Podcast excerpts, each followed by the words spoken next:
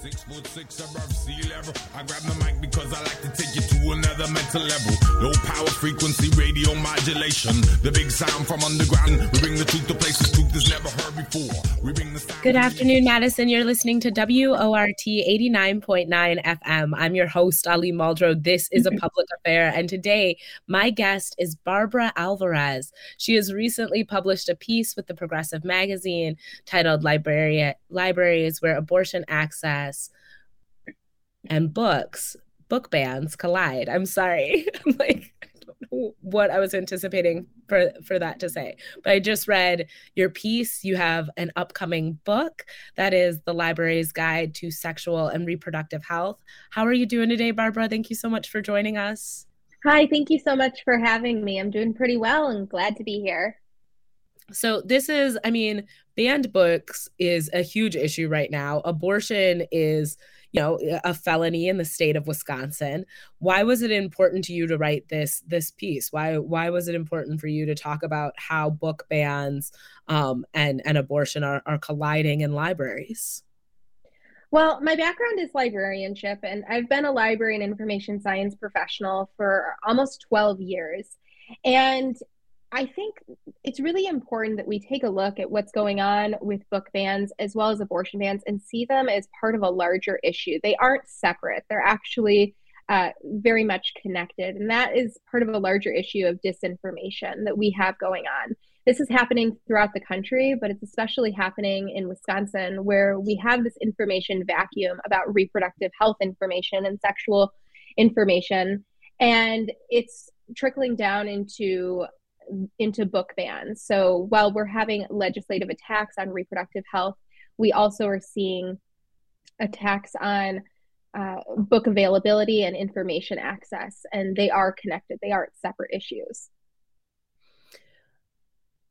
How do you think that this positions librarians? You had some really interesting quotes from librarians, and I think uh, uh, I think most of us think of of librarians as kind of mild apolitical ladies who are like holding it down for for little kids who want to read Matilda for the first time. Um, how how are how are the politics that are playing out putting librarians in a position of kind of you know uh, uh, taking taking a side or taking a more political stance um, because information isn't neutral. So I think it really is important for us to recognize that uh, library professionals operate under a core set of values. These values are um, expressed by the American Library Association, and some of them include access to information, uh, confidentiality and privacy for using information, diversity of information, intellectual freedom, education, and lifelong learning. And librarians of all stars and stripes uh, adhere to that code of ethics of information access and lifelong learning and um, democracy of information and also confidentiality and privacy of accessing information. And so it's really um, it, it's really upholding that because when we have people that are trying to restrict information access and trying to ban books that's exactly counter to those library those library freedoms or those library values. And so it's putting librarians in a position to uphold the values that they uh, their professional values but also um, i think it's also important to note that this is happening at a really difficult time for uh, librarians in general. We are still in a pandemic, and librarians have been at the front lines of that pandemic for almost three years now, um, working with uh, shortened staff. Um, in a, in a public health crisis with deteriorating budgets. Um, and also, we're seeing a bunch of local homegrown activist groups that are trying to ban books um, in schools and in public libraries and have resorted to harassing librarians for simply upholding their values. So it's a stressful time to be a librarian. However, I know um, that librarians are committed to upholding the value, their professional values, but that doesn't mean that it's uh, it, it, it's easy. I mean, this is under a, a tremendous amount of stress and pressure Yeah, libraries serve communities in multifaceted ways, and they are real instruments of our democracy. I vote at my library. It's like 400 feet from my house.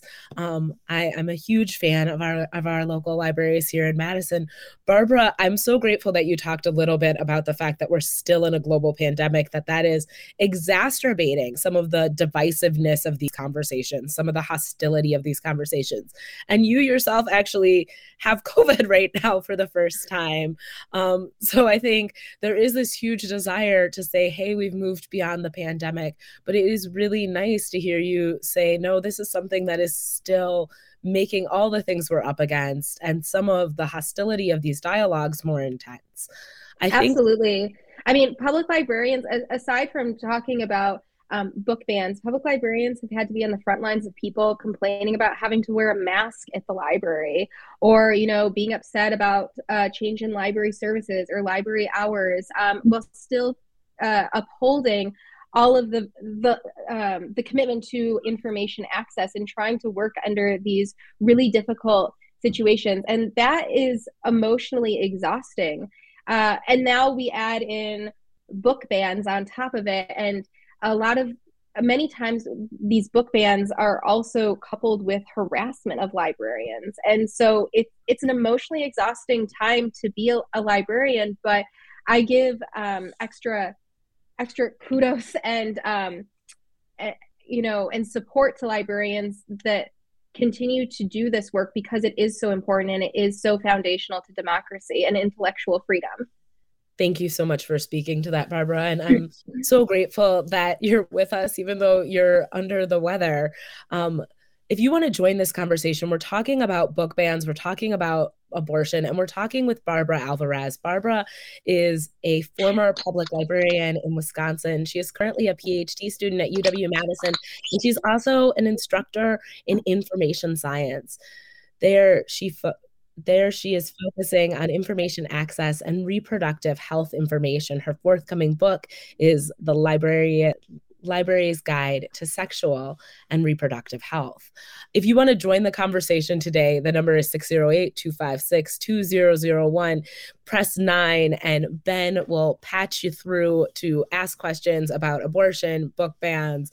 Um, huge shout out to our engineer, Ben, and our producer, Jade, for making this conversation on WORT 89.9 FM, Madison, possible today. Um, we could not do the show without you two wonderful people. I I want to ask a little bit about when information poses a threat to other people. Um, if a kid comes into the library and says, "Hey, I'm really interested in how to make a bomb," would you, you know, treat that as just curiosity, or is that a red flag? Yeah, so that's kind of a classic um, case in uh, library reference work where um, librarians are uh, are taught to hinge on information access and not to make assumptions about what people are going to do with information.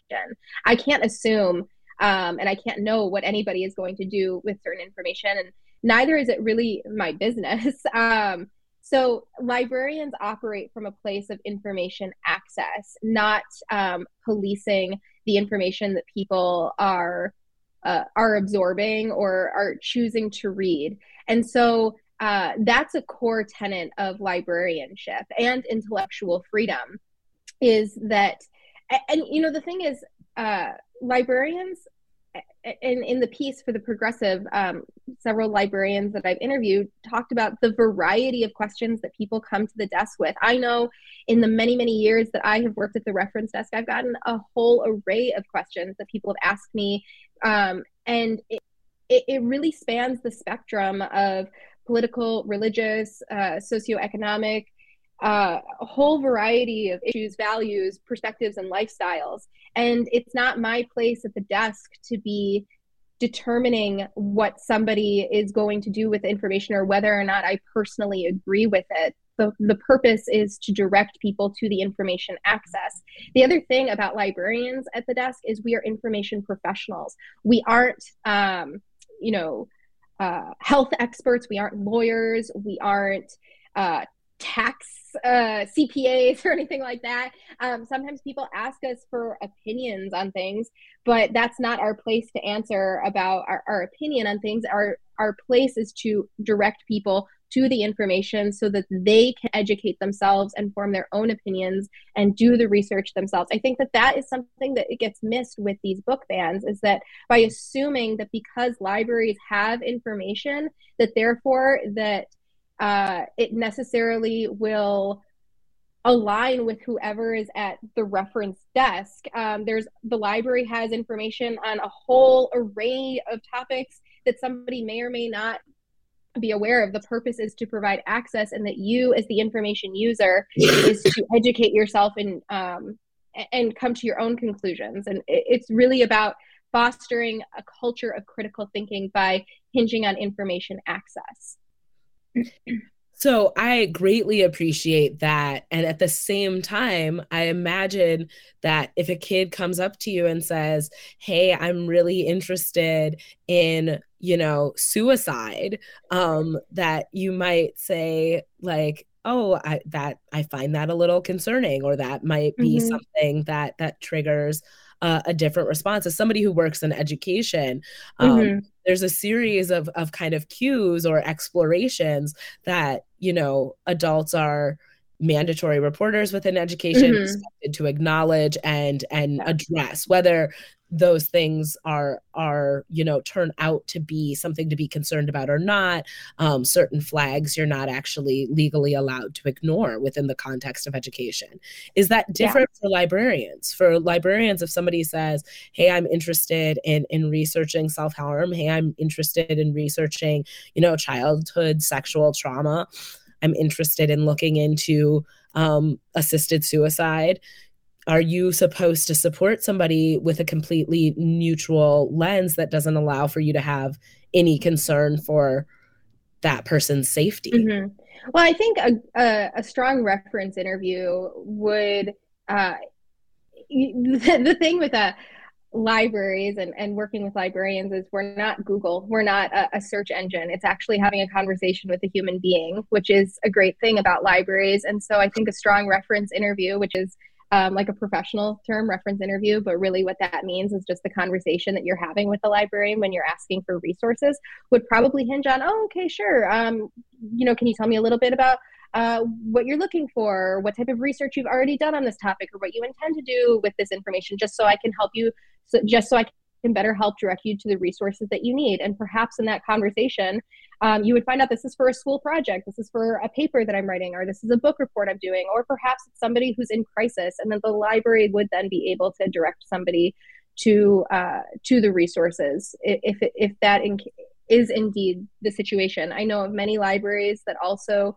um, operate under a uh, social work type model where either they have uh, somebody there who is a community resource specialist um, who kind of is a, a, social worker for the library who can direct people to community led resources, or librarians are um, expressly trained to direct people to those types of resources. So I think, um, you know, a, a, a, solid interaction with somebody would uh, could help uh, determine the usefulness of it. But again, um, coming back to information access is um, is really the cornerstone of in- intellectual freedom. Yeah, so let's talk about, you know, medically accurate information because we are mm-hmm. talking about abortion. Um, and so much of the conversation about abortion has been about how people feel about abortion, um, mm-hmm. how people's faith dictates their relationship to abortion. But we haven't been able to have conversations about the reality of medically necessary abortion, things like ectopic pregnancy, um, things like abortion that will end in miscarriage or kill um, the person who is pregnant. Um, how how are libraries being charged at this current moment with people medically accurate information about their bodies and the information and and and the kinds of interventions they may need um, to promote their own health and safety at this time especially when those information those interventions may be illegal or mm-hmm. criminalized So uh, prior to the reversal of Roe in June, I had surveyed um, librarians throughout the country and received feedback from about 178 librarians about the sexual and reproductive health information that they do or don't provide in their libraries. Um, and unsurprisingly, many librarians said that this is uh, abortion information or contraception or sexual reproductive health information is just something that people don't really ask about at the reference desk. And you know that isn't too unsurprising because there's first of all let's let's talk a couple things. Um, there is something very real called library anxiety. Um, library anxiety is just the, the fear that somebody might have of even asking a question about anything you know do you have this cd or is this magazine available? It doesn't have to be a, an emotionally charged question. It could be a benign question but somebody has this anxiety like oh i should i'm wasting their time. I'm going to look stupid. Um, i could just find this on my own. Um, library anxiety is not isolated to people that are, are new to the library. I teach classes on reference and uh, one of the projects that I have with graduate students, students who are pursuing a master's in library and information science, is to ask a reference question at a library and then write what your emotional experience was like asking the question being the person behind the patron at the desk.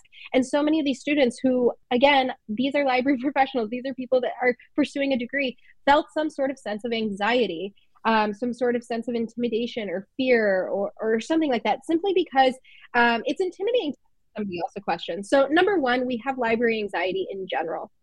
Uh, and that's really, um, you know, it, it, that's just kind of uh, something that patrons of all uh, backgrounds experience. And now let's add into the layer of sexual and reproductive health. That is something that some people might not even feel comfortable asking their own doctor about, much less a stranger at the reference desk. So it makes sense when librarians say, we don't really get asked that a lot.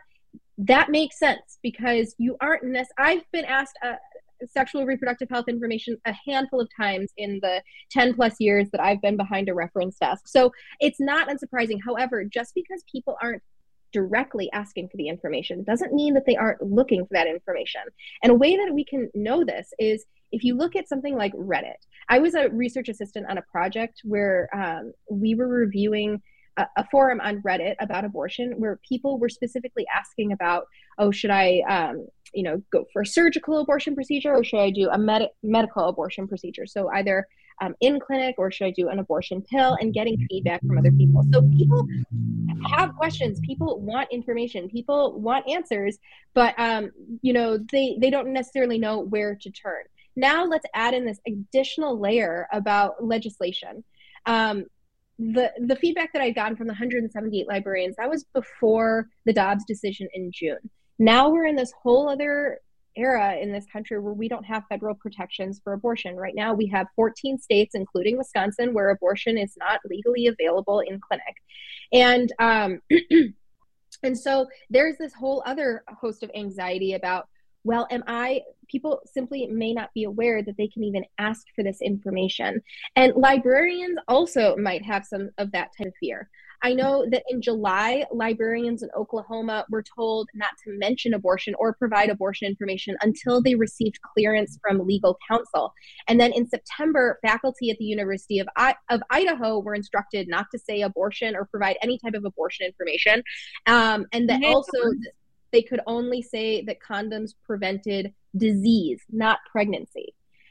So, okay, now we have this whole legal ecosystem that is changing the way that people are seeking information about abortion, but also how they're um, perhaps providing information about abortion. In the librarians I spoke to in Wisconsin for the piece with the progressive, uh, they were all committed to um, to providing comprehensive sexual and reproductive health information. That that is something that they know that they um, are, can and, and should do. Um, however, I think it's really understanding the, the ecosystem of asking and providing the information is it for sexual and reproductive health information is different. And so the um, I think where libraries really come into play is providing strong um, information in our collections, providing information or internet access, computer access, um, resource guides, and also developing community connections with um, evidence based groups that can help provide sexual and reproductive health information. Thank you so much. And I think the other thing I want to ask is when you were saying, you know, folks at at the University of Iowa were told that they can only say condoms prevent disease; they don't prevent pregnancy. Yeah, it's, the, it's Idaho actually. Oh, I, Idaho, my bad. Yeah. Um, so you know who who is who is telling librarians what they can and can who is telling faculty what they can and cannot say? Well, the Idaho decision, um, I believe that that was a dormant piece of legislation that had been on the books for decades and just had never been taken off the books. And with um, the Dobbs decision in June, uh, that this had become reactivated, at least in September. So uh, I think really things were put into a tailspin after the Dobbs decision in June, and people were kind of scrambling about what they can and cannot do with information. I also want to say that this isn't necessarily something um, within the last six months of Roe being repealed. We had um, SB 8 in Texas, where which is an abortion bounty hunting law, where people could sue up to $10,000 if they believed that somebody was aiding and abetting somebody in getting an abortion. And yeah, that could include sharing information about abortion. So I think this whole connection about abortion bans and book bans, it's coming down to information access.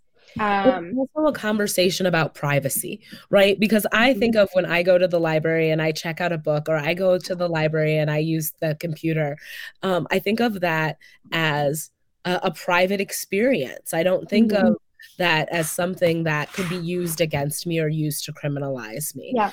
Um, can you talk about you know is there a threat of of of libraries being used as as evidence against people? Um, and and what does that look like? Has that happened? Will that happen? And what are libraries doing to prevent that or participate in it?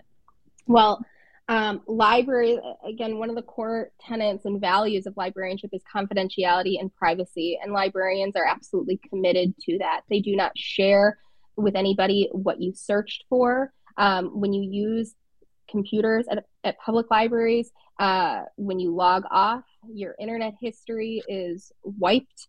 There is, um, you know, sometimes I would have patrons who'd be upset with me, who'd be like, "Oh, I logged off the computer and." Um, you know, the paper I was working for, I was working on is gone and now it's deleted. And it's like, okay, but that actually is protecting your privacy. So, uh, you know, it's kind of funny because sometimes it's like, okay, make sure you save your work to a flash drive or you email it to yourself because once you're off that computer, everything is gone. And it's the same with checking out books. Sometimes patrons will be like, can you tell me the book that I checked out six months ago? We don't have a record of that. Some patrons can opt in to have a record and keep their own personal record. Uh, and it's an opt in process typically to keep a personal record of what they checked out, but librarians don't keep lists of what people borrowed, what they searched for. Um, they don't tell other people what you were checking out. Often, um, many libraries will have self checkout machines too. So that also adds an additional layer of privacy where you don't even have to have your book checked out by a librarian. You can go to this machine and have it checked out. Um, and in cases where, you know, uh, law enforcement might say, well, what's this person checking out? Um, that's not something that librarians would give would give access to or, uh, or information about. So that is a core piece of librarianship is that confidentiality and privacy. Are libraries feminist spaces? Are are librarians in inherently feminist? I mean, what what what I think you know we might miss in kind of the mild mannered perception of librarians is that it's often these kind of radical well-read women. Um, and i guess maybe that's part of like the underground railroad system that is our libraries but can you talk a little bit about how librarians are positioned um, as as a group that is majority women as a group of public servants um, as a group of people who are well read um, I mean, I would argue that libraries are feminist spaces. uh, uh, you know, that's something that I would feel very strongly about. And I think that the praxis of librarianship is rooted in feminism. Um, I mean, it, it, it, it's certainly centered on egalitarianism and democracy, um, intellectual freedom, information access. And um, and the other thing about public libraries is that it's they're some of the last public spaces available in in the country. You don't have to buy a cup of coffee to sit there. You don't have to do anything. You don't even you don't have to have a library card. You don't have to do anything except enter the space. Um, there are no requirements to be there except um, you know to be respectful. And uh, and that really transcends all different type of identities.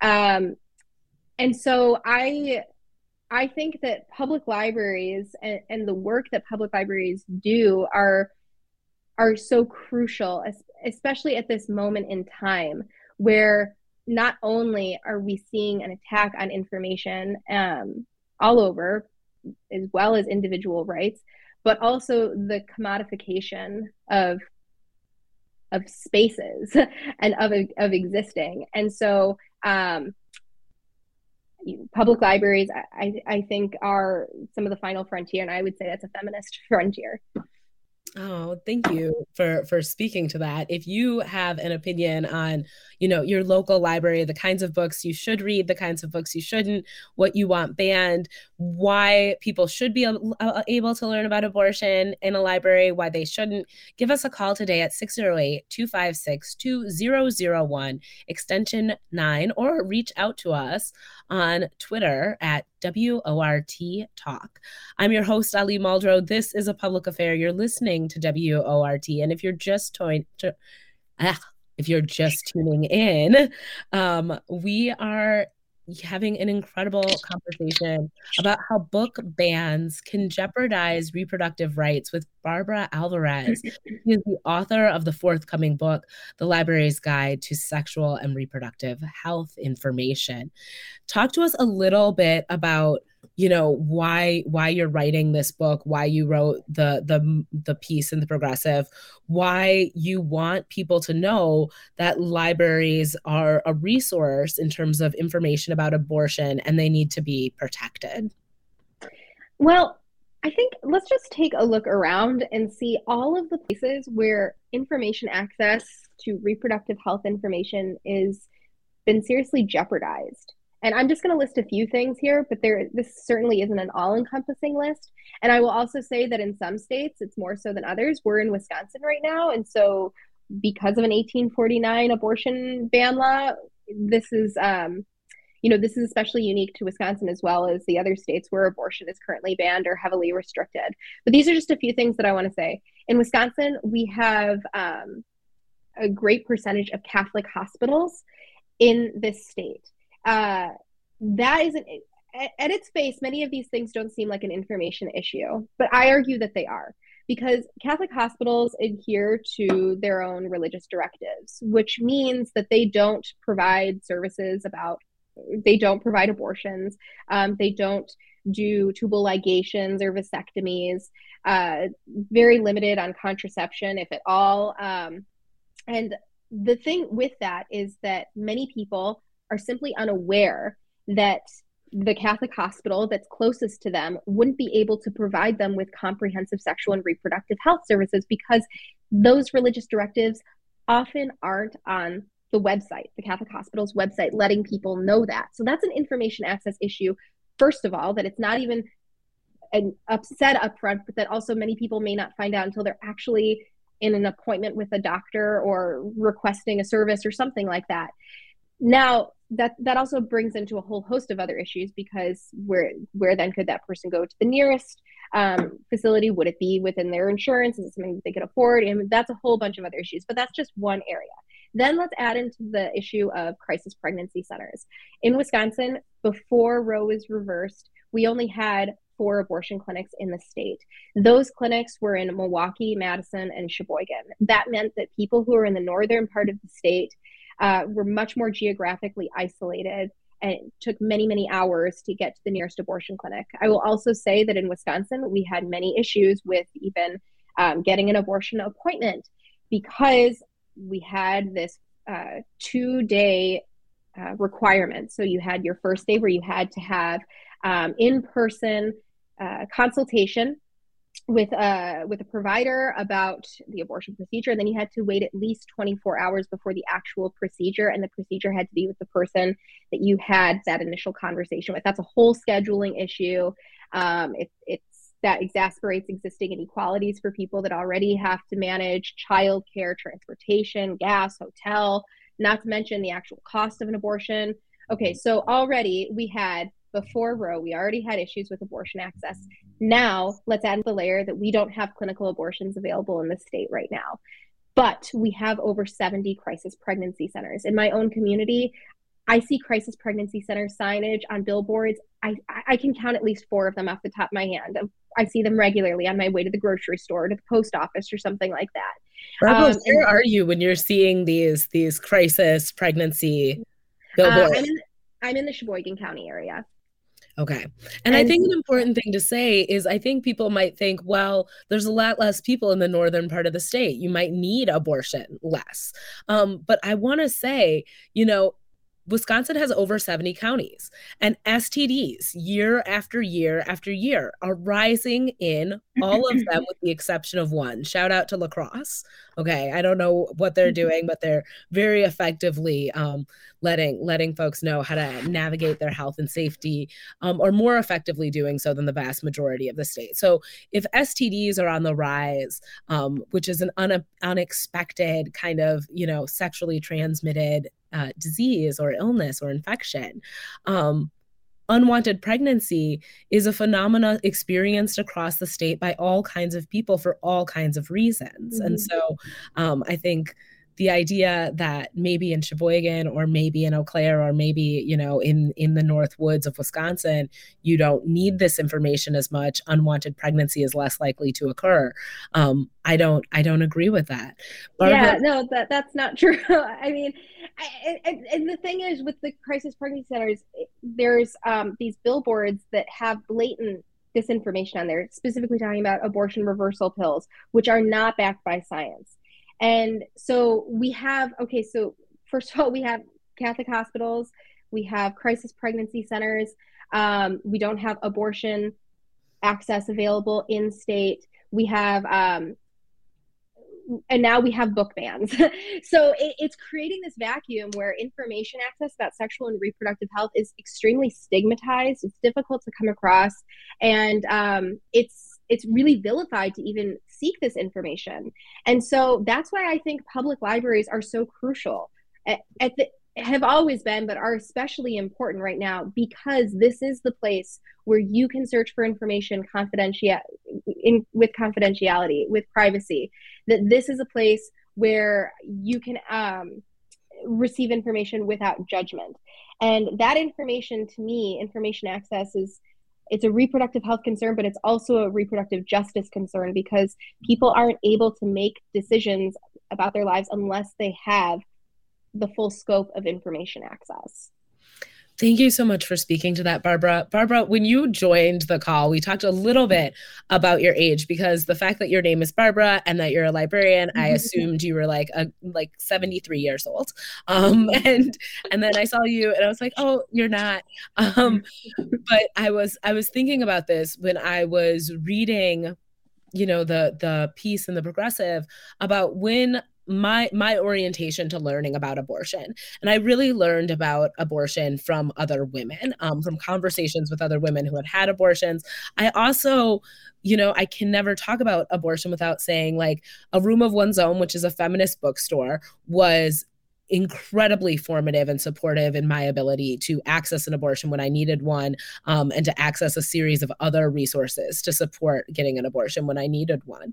Um, Barbara, if you think about like where people learn about abortion when you had sex ed or human growth and development were was there any conversation in schools around abortion and abortion access? And i mean you know if if a kid can't get this information at a library um, are we are, are our kids able to get this information or accurate information around abortion and reproductive health care at school well, it's a great question. Um, I'm a little biased in when I first heard about abortion in schools because I went to a Catholic school for 10 years um, through eighth grade. So I learned about abortion uh, like in middle school, but if it was uh, fra- it was vilifying uh, women who got abortions. So that was my um, that was my first, uh, I guess, experience. And really, it, it was interesting. I went home from school that day, and I, I, my sister and her boyfriend were. My sister is six years older than me, and so she and her boyfriend were like seniors in high school. And I came in talking about what I learned in school that day about abortion and um, her, she and her boyfriend really challenged me. They had me critically think about what I had learned and what I was regurgitating. And that to me was pretty transformative. Just having somebody mm-hmm. challenge what I had just been taught and had taken as, for lack of a better word, gospel.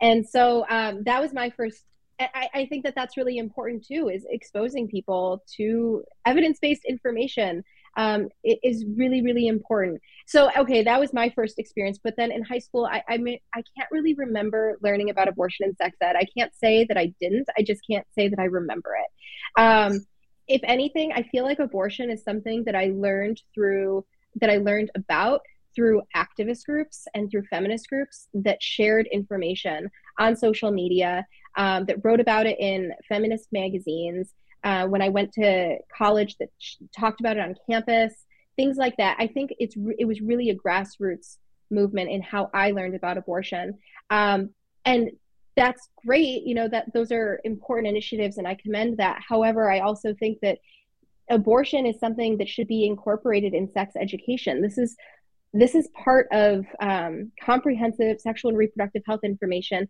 and by the Guttmacher Institute, I believe oh gosh, I, I, don't remember the exact number off the top of my head, but there is um, a very small amount of schools uh, of legislation, excuse me, state legislation in the country that requires evidence-based sex sex education. Yeah, so there are 13 states.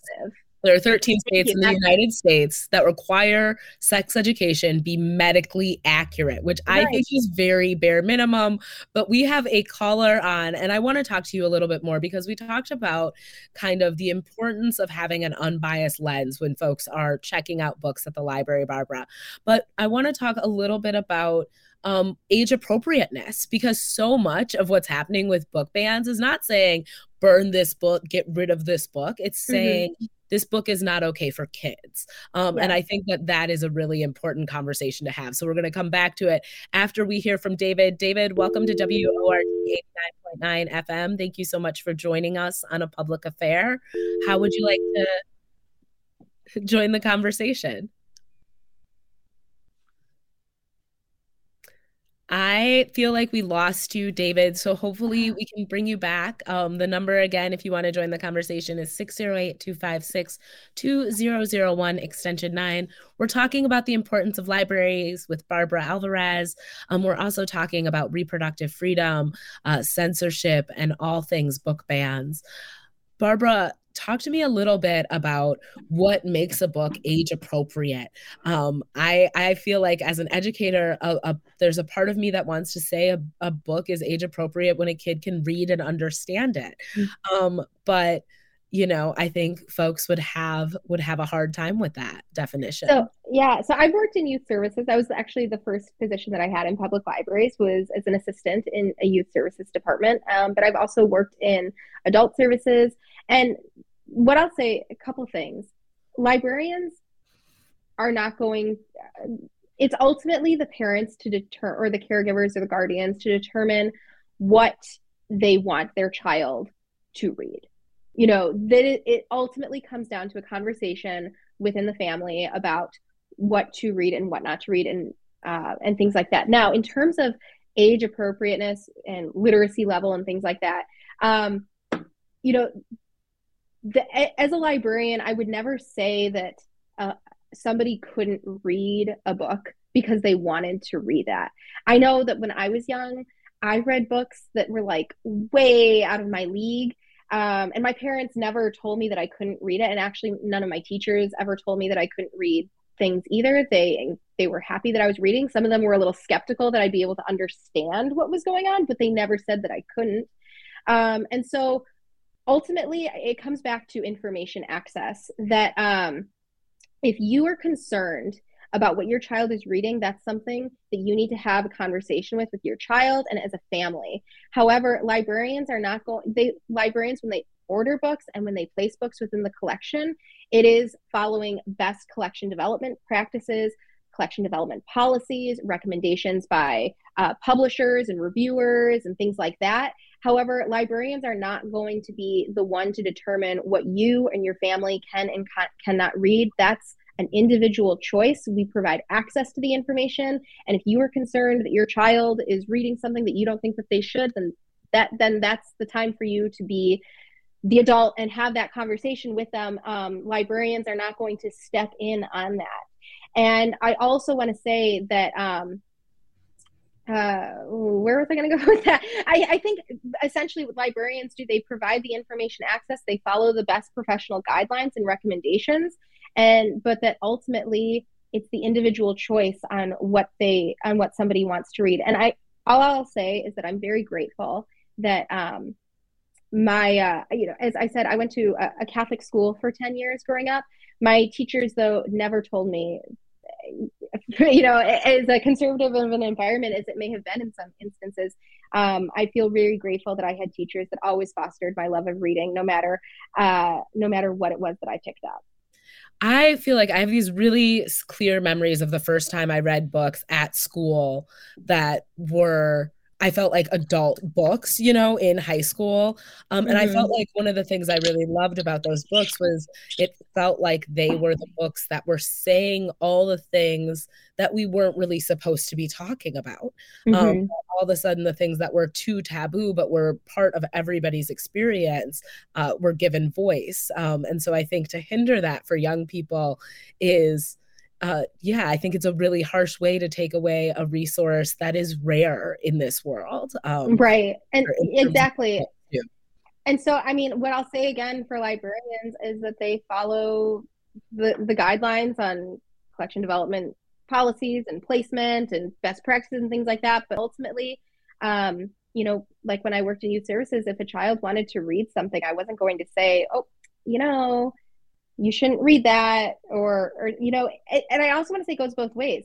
Sometimes um, a fifth grader will want to read a book that their parent might say but that's for second graders. They could read so they could read something so much more challenging than that. That's so low level for them. And i still would never say no that i wouldn't ever tell them oh you can't read that book. That's too young for you. No i mean if they're reading and that's great uh, sometimes we'd have parents who'd get upset that their child would be like binging on these books and not expanding outside of this book. But, um, and I, again, I would never say, you've read enough of that. That's enough reading of that. I think like we're just happy people are reading. Oh, Barbara, thank you so much for your enthusiasm for the reading of all people, but particularly the reading of young people and children. The plot has thickened. David is back. Yay. David, how are you doing? I'm all right. Can you hear me this time? We can Hi, hear David. you. Thank you so much for joining us on WORT 89.9 FM. This is a public affair. I'm your host, Ali Muldrow. What questions do you have for our guest, Barbara Alvarez, or what do you want to say about libraries and abortion and book bans? Mm-hmm. Uh, well, first, uh, I guess I really wanted to give a huge shout out for libraries, uh, especially the ones in Madison, are just so incredible. Uh, and you know the the newer libraries that have been built uh, just recently, like Pinney, for example, uh, near sort of near me, they're just wonderful and such a resource for people. Uh, I just really wanted to like get that out there for anybody who's listening. Just libraries are great. Oh, um, thank you for thanks, us to say libraries are great. We really appreciate it, David. Yeah, they just they really are.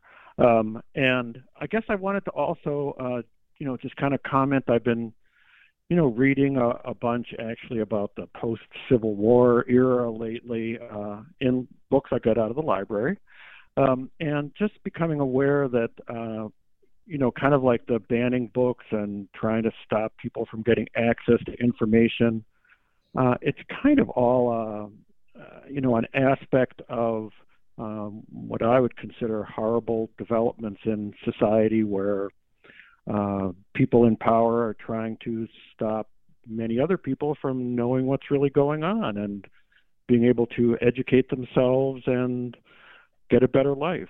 And uh, libraries are kind of like the public institution, I guess, besides public schools, uh, that are simply available to everybody. Uh, you know, like your guest was saying, you know, you just walk in the door and you can use it. Um, and uh, it's just a sad uh, aspect of what's going on that that there's an effort to shut down access to information and knowledge uh, you know, by people who are getting themselves in power. So mm. I'm very supportive of libraries in uh, continuing to try to not let that happen and make information available of, of all kinds, all kinds. David, thank you so much for for talking about that. And I think one of the things you brought up that I really want to highlight in this conversation with Barbara is the history of book bans. Um, and the history of book bans is you know often related to totalitarianism and fascism um, you you see book bans you know before genocidal moments in history you see book bans um, before kind of horrific you know crimes against humanity um, are, are are being justified do you have a sense as as a person who's talking about book bans as a person who reads a lot um, that there is a, a bigger a bigger issue. I mean, I don't think it's a coincidence that we're seeing Roe v. Wade overturned in the United States, and you're seeing girls in Iran protests for the right to show their hair, and you're seeing, you know, women in Afghanistan lose the right to go to college. Um, I think the conversation about gender and the role of men um, is is a, a, global conversation right now, and I think the the backlash against women's rights. Um, is is part of what we have to talk about in talking about you know why why books on abortion uh, an issue that uniquely impacts women um, is important.